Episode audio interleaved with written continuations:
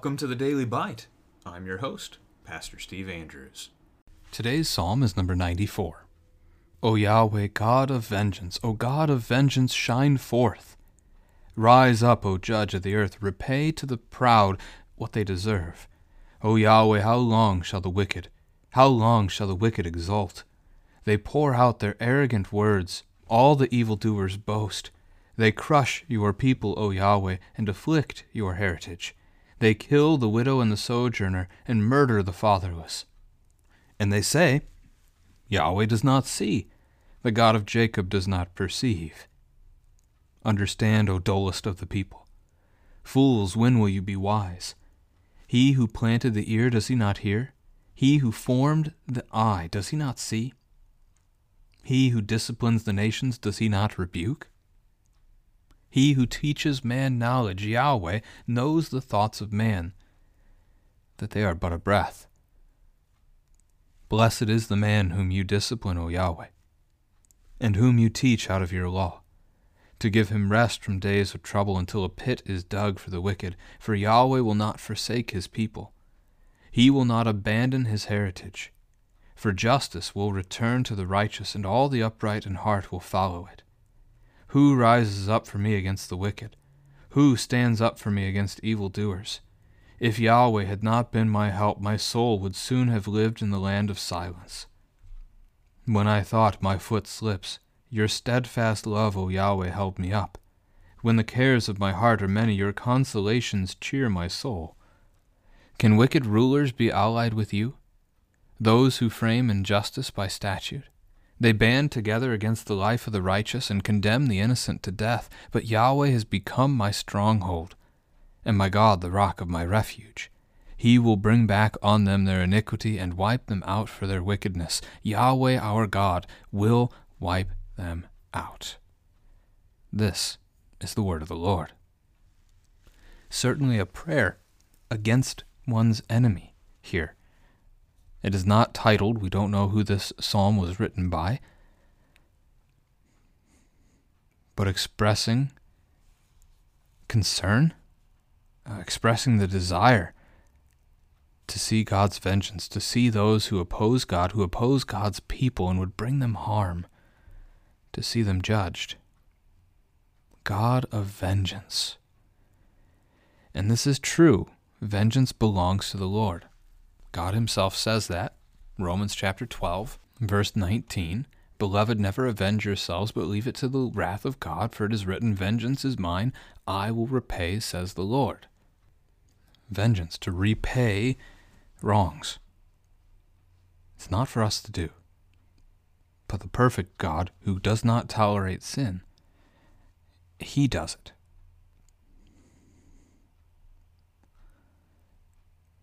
shine forth. Come, basically, uh, for God to shine, for his face to shine upon his people, is for him to be there, to be present.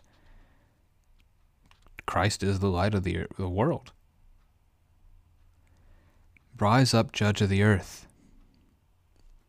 And that he is. We confess this in the Apostles' Creed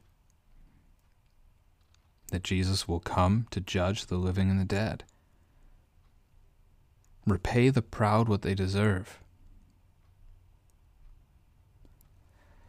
That's a dark line, the way we would read it. But it's in the Psalms, it's in the Scriptures. It is okay to pray against our enemies. I would argue we pray for them and against them. Uh, we pray that the Lord would bring them to repent, but if not, snuff them out. Do not let them harm your people, as much as what we primarily see in this psalm. Now, a family conversation here could be simply what do you know about Judgment Day? And we don't know a whole lot, but we know we come before the judgment throne of God. We know that those who believe in Him, who trust in His promises, will live forever, that they will hear the good words of our Lord and Savior Jesus Christ, who will say, Well done, good and faithful servant, come and enter into the joy of your master. From Jesus' parable of the talents in Matthew chapter 25. We know that those who have rejected the Lord and not repented of it, they get what they wanted. Uh, they get to be without God forever. But that is a thing of suffering and sorrow, great pain. Matthew 25, Jesus described the sheep and the goats separated from each other. Someone is left, someone is right. The sheep on his right, who get to enter paradise, the faithful, the goats on his left, who have rejected him and go to hell. That's Judgment Day. It happens when Christ returns, whatever day that may be. Could be today, could be tomorrow, could be a thousand more years from now. We just don't know. But that day comes, and our enemies will not stand. God's enemies will not stand on that day. How long shall the wicked exalt? Well, until Christ returns. 2 Timothy 3, verse 13, that bad will go from bad to worse. They pour out their arrogant words. So a picture of like a vase filled with water and you just pour it out, right? All the wickedness that's inside of their heart pours out from them. It's a danger, by the way, even for the Christian, that what we fill ourselves with is what we have to give. And so if we fill ourselves with the things of this world, that'll be what comes out of us. So that's a caution for us too. They boast, and that's a reference to pride. They crush your people, afflict your heritage, reference to the promised land. Killing the widow and the sojourner, murdering the fatherless. Those are three classes that the Lord very specifically encourages Israel, commands Israel to care for. They don't do that, they kill them. And they say Yahweh does not see. Evil people boast, thinking, thinking they can get away with their evil deeds, that there is no God over them to whom they must give an account. It should also be a caution to us that the land in which we live also believes this. Jesus does not see. Jesus does not exist. There is no God that I am accountable to, that I have to give give a reason for what I've done to. I can do whatever I want. My truth is my truth. That's the land we live in. It is a dark place. Dullest of people, fools. Why can they not see? He who planted the ear? Farmer reference, but immediately turns to creation. He who formed the eye. God did both. God planted us, God formed us, God created us. Do you really think he's oblivious? Do you think he does not know? And the answer to that actually would be yes. They do think he's oblivious, doesn't know, or doesn't exist. Our age has completely rejected creation as an idea and goes with the idea that all of this is an accident, just evolutionary mistake that we're even here. I don't know that they'd say mistake, but accident. It's not intended, it wasn't purposed by anyone. Most of human history has not believed that. That is a very baby idea, to put it in this idea of a lifespan. It's just an infant. Most of history has believed that there was a creator, even if it's the the weird Babylonian kind of myths that you can find out there. There's some weird stuff. But history has held this that we were created, we were formed. And so our culture is different in that regard. But God has planted us, He does it, and He hears. The next line, He who disciplines the nations, does He not rebuke? This reminded me of Daniel chapter 2, verse 21. He changes times and seasons. He removes kings and sets up kings. He gives wisdom to the wise and knowledge to those who have understanding. It is the Lord who sets up kings and tears down kings. It is the Lord who sets up nations and destroys nations in his judgment. It's Romans 13 as well, common text on that one. Does he not also rebuke? Yes, he does. And Daniel is a rebuke, right? Daniel 2 and 4 rebuking Nebuchadnezzar, especially chapter 4 for his pride, and Belshazzar rebuked for his pride in chapter 5 and to the point of death. He who teaches man knowledge. So God is the one who gives us anything that we could possibly know. Without him, we wouldn't even exist. So he gives us knowledge. He gives us knowledge of what is good because he is good. He knows our thoughts, and they are but a breath. Another family conversation spot. How long has God been? How long has he existed? However you want to phrase it. And how does our lifetime compare? But a breath. This is what we saw a few days ago in Psalm 90 as Moses talked about this that way that the Lord is eternal, he has no beginning and no end. And yet we are like a sigh. Uh, we're here for just a moment, insignificant and gone. The only significance we have is thanks to Christ, who redeemed us, who shows our worth, our value, because he was willing to give his life for us. Thanks be to God for this tremendous and incredible gift. Our next paragraph, verses 12 to 15, focuses on the faithful. Blessed is the man whom you discipline, O Yahweh. It's true. I mean, you think of a parent disciplining their child. A father disciplines his son because he wants his son to repent, to grow, to become a better man, to be able to love and to serve his neighbor, to be able to have a family of his own someday. He doesn't discipline well, okay, sinful man, it can happen, but typically speaking, a father does not discipline his son for no reason at all, or for no good reason, I should say. God disciplines us because he loves us, because he wants us to live. He disciplines us away from our sins. He calls us to repent. And he allows suffering in our lives to do that very thing, too. Repent, or you likewise will perish. The words Jesus will speak a couple of times in Luke chapter 13. God teaches us with His law, He gives us rest from our trouble. So the Lord sustains us, He feeds us, He gives us all that is good, He gives us knowledge of Him, He gives us that Sabbath rest, also rest from trouble, so rest from enemies. A pit is dug for the wicked. God defeats our enemy.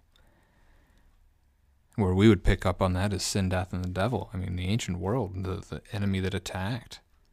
And yet God defends. I mean, the Assyrian army gathers outside of Jerusalem. They're going to destroy it.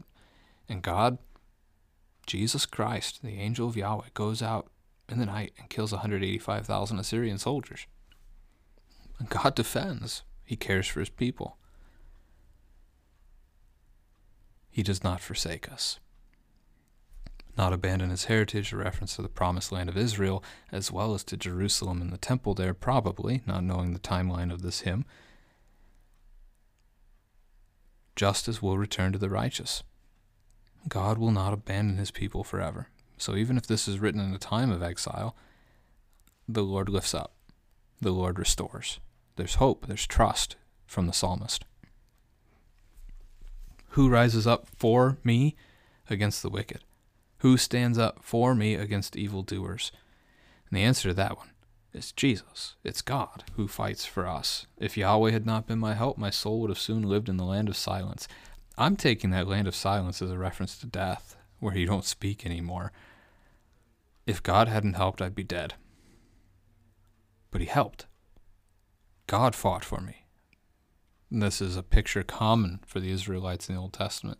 Exodus 14, as God defeats Pharaoh and his army, uh, pretty much the entire book of Judges, save the last couple of chapters where things get really dark because Israel didn't trust in God. When I thought my foot slips, your steadfast love, O Yahweh, help me up. So the idea that even in our dark days, even when we think things are going poorly for us, even when we think we're harmed, God still holds us he still cares for us. So John 10 verses 28 29, Hebrews chapter 1 verse 3, that Jesus has us in his palm and will never let us go, that he upholds us by the power of his word. Steadfast love, His mercy, His covenant faithfulness, He cares for us always. When the cares of my heart are many, your consolations cheer my soul. The cares of our heart are pretty much always many. We are worry warts. That's what we do, that's what we're good at as sinners. And yet, God's consolations, His care for us, cheers us. And I, I wanted to share with you one of those consolations. What are the consolations? I guess you could talk with your kids about not constellations, consolations, to console, to comfort. I really love how uh, one of our pastors, Pastor Fisk, Pastor Jonathan Fisk, likes to open up one of the shows that he does with his wife. Um, he likes to say, He is risen, you are paid for. You are immortal now. He won't be long anyway. There is water to seal it, there is food to feed it. This is Christianity. Hallelujah. That's a potent little saying. It's no more than a, a verse of a hymn would be. That might be fun to put to a verse. Anyway, He's risen. Christ is risen. You are paid for. Your sins are gone. You are immortal now. Because Christ lives, you live. The world cannot take that from you. There is water to seal it, baptism. There is food to feed it, the Lord's Supper. This is Christianity. This is our faith. Hallelujah. Thanks be to God. Praise Yahweh, literally from the Hebrew. Hallelujah. He consoles us with good news. Can wicked rulers, verse 20, be allied with you? They're not allied with him, but that doesn't mean he doesn't work through them. And God doesn't need man to be his ally. The Lord made us, the Lord can remove us. He doesn't need us. But he did work through Nebuchadnezzar to defeat Assyria. He worked through Nebuchadnezzar to crush even his own people of Judah who were un- unbelieving at that point and unrepentant. So the Lord works through, but doesn't ally with wicked men. The Lord can bring good and does bring good for his people out of any circumstance, and we see something like that in Romans chapter 8. They frame injustice by statute, so their very law is unjust.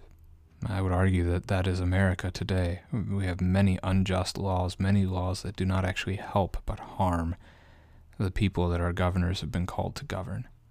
They band together against the life of the righteous, condemning the innocent to death. I don't typically use the word innocent because we're all sinners. But millions of children, about a million a year, dying in this land because our government says it's good. And it's not. In earthly terms, they are innocent. Those little babies in the womb have never done anything to anyone. They're just breathing for, for well, they're just heart beating and, and, and starting to think for the first time. Yahweh has become my stronghold, my God, the rock of my refuge. God is our strength. He cares for us. He defends us. He protects us. He provides for us. He saves us. And that ends with judgment. He will bring on them their iniquity, wipe them out for their wickedness. Yahweh our God will wipe them out. Those who reject him will have to give the account on the last day for why they've done what they've done, and it will end in hell. And the psalmist prays for it at the open and at the close of this text. And it's a hymn, it's in our Old Testament. We can sing this, we can pray this. The time of the enemy does not endure. The Lord is patient with them, giving them more time to repent, but eventually the day of judgment comes to which the Christian prays, and we've been taught to pray rightly. Amen. Come, Lord Jesus. Praise